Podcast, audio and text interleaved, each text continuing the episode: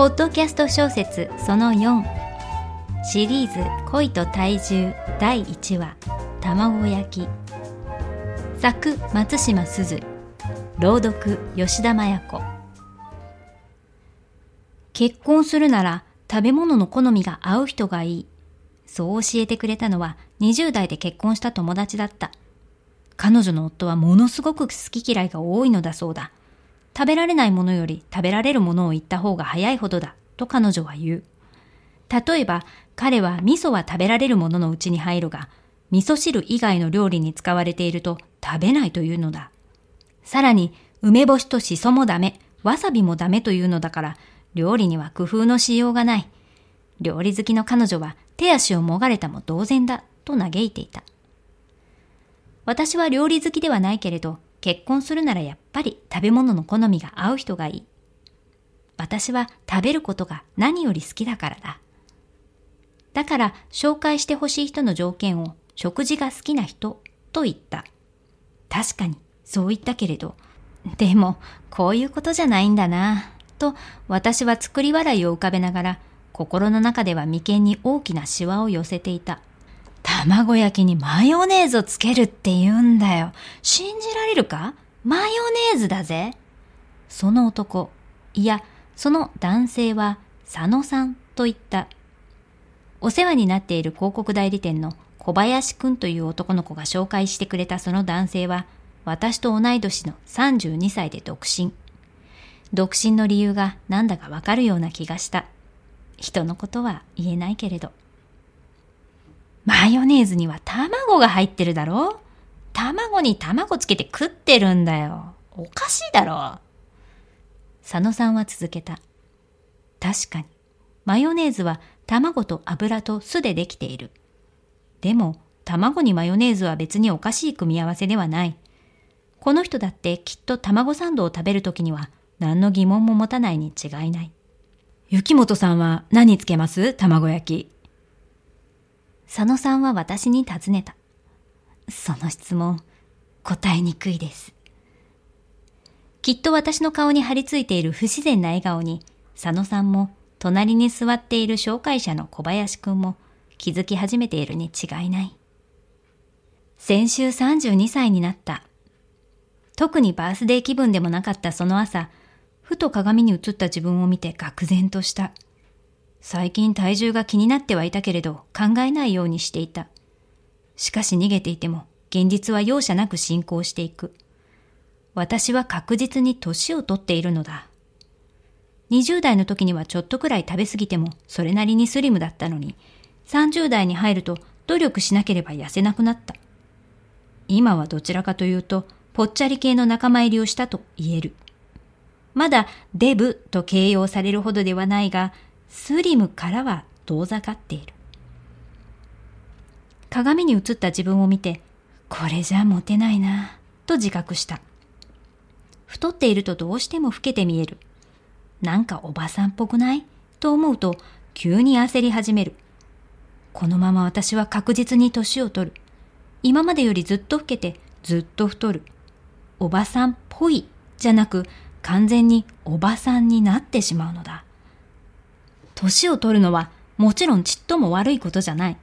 でも、一人ぼっちで年を取るのはたまらない。結婚しなきゃ。32歳の初日に私は鏡の中の自分に向かってつぶやいた。そうと決まったら行動あるのみだ。私は身近なあらゆる人に婚活すると宣言し、いい人がいたら紹介してほしいと触れ回った。そして早速ブラインドデートを手配してくれたのが小林くんだった。私は確かに食事が好きな人がいいと小林くんに言った。でもグルメがいいとは言っていない。グルメな人というのは実は好き嫌いの多い人と同じぐらい厄介だと私は思っている。こだわりが強いという部分においては、とても似通っていると言える。この料理はこうでないとダメ。食べ方はこうしないとダメ。そういうことを一緒に食べる人にまで押し付けてしまう人と食事を楽しむのは難しい。佐野さんの卵焼きに何をつけるかという質問は、いわゆるグルメな人たちが好みそうな質問だった。例えばここで私が卵焼きなら大根おろしと醤油ですね。と答えるとする。その答えは多分何の問題もない。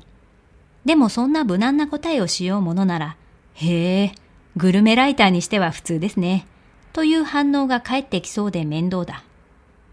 私は小林くんの勤めている広告代理店が出版している地方の月刊誌に記事を書いているライターだ。特にグルメ記事を得意としている。そのことは小林くんからこの佐野さんに伝わっているに違いない。グルメライターらしい答えを期待しているのではないかと余計な気を使ってしまう。でもそのグルメライターらしい答えというのも使いにくい。だって、私はまず何もつけずに食べます。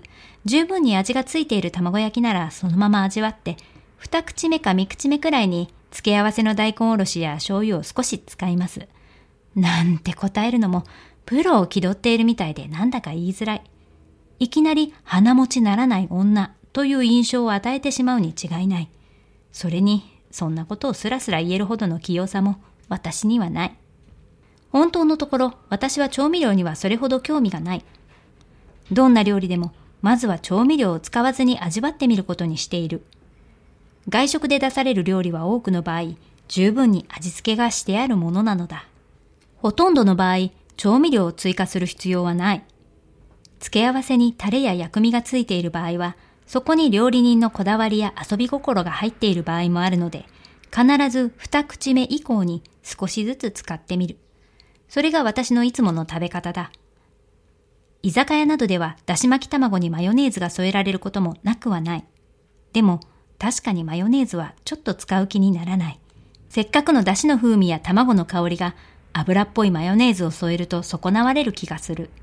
ただ、そこは好みだと思うのだ。どんなものにでもマヨネーズを使う人はいるし、それが好きならいいじゃないかと思う。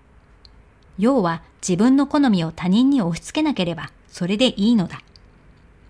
マヨネーズをつけてみろよ絶対うまいからと勧めるのも、マヨネーズなんかつけるのか？信じられないなと否定するのもどちらも同じ。押し付けは講義で解釈すれば暴力のうちに入ると思うことがあるほどだ。佐野さんとは気が合わないだろう。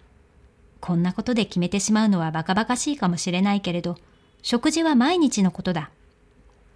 毎日小さなことで誰かを、そしてお互いを批判し合ったり、押し付け合ったりするような生活は送りたくない。こうして会って5分で私の最初のブラインドデートはミスマッチと決定した。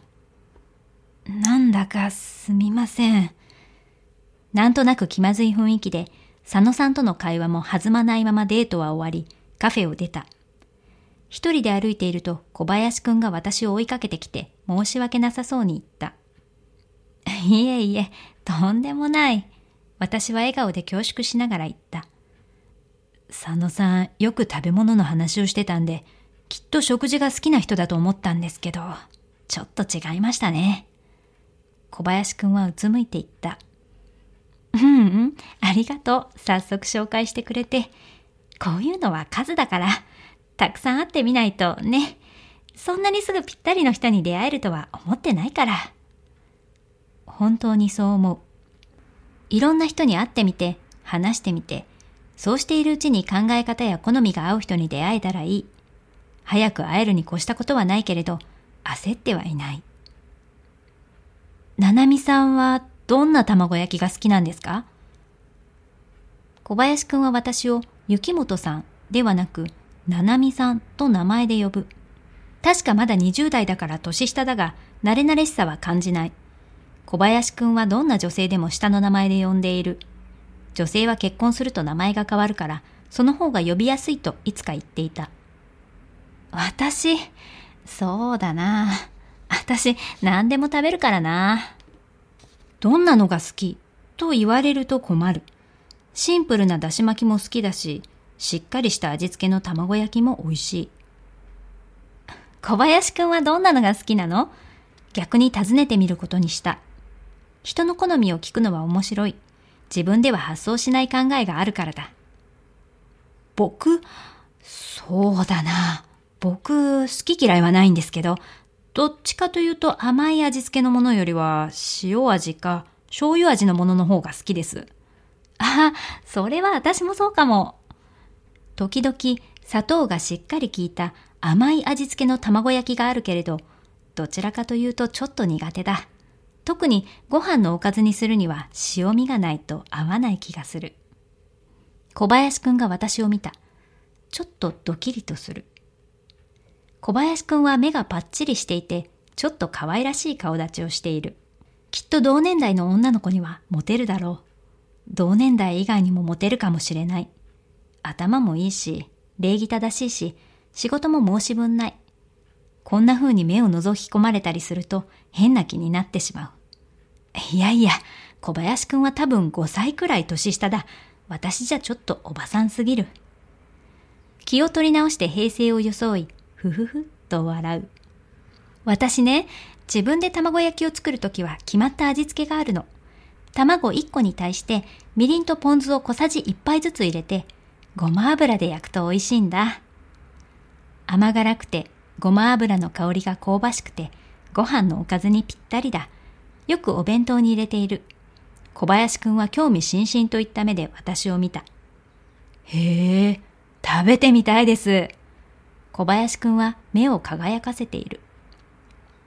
そこでふと疑問に思う。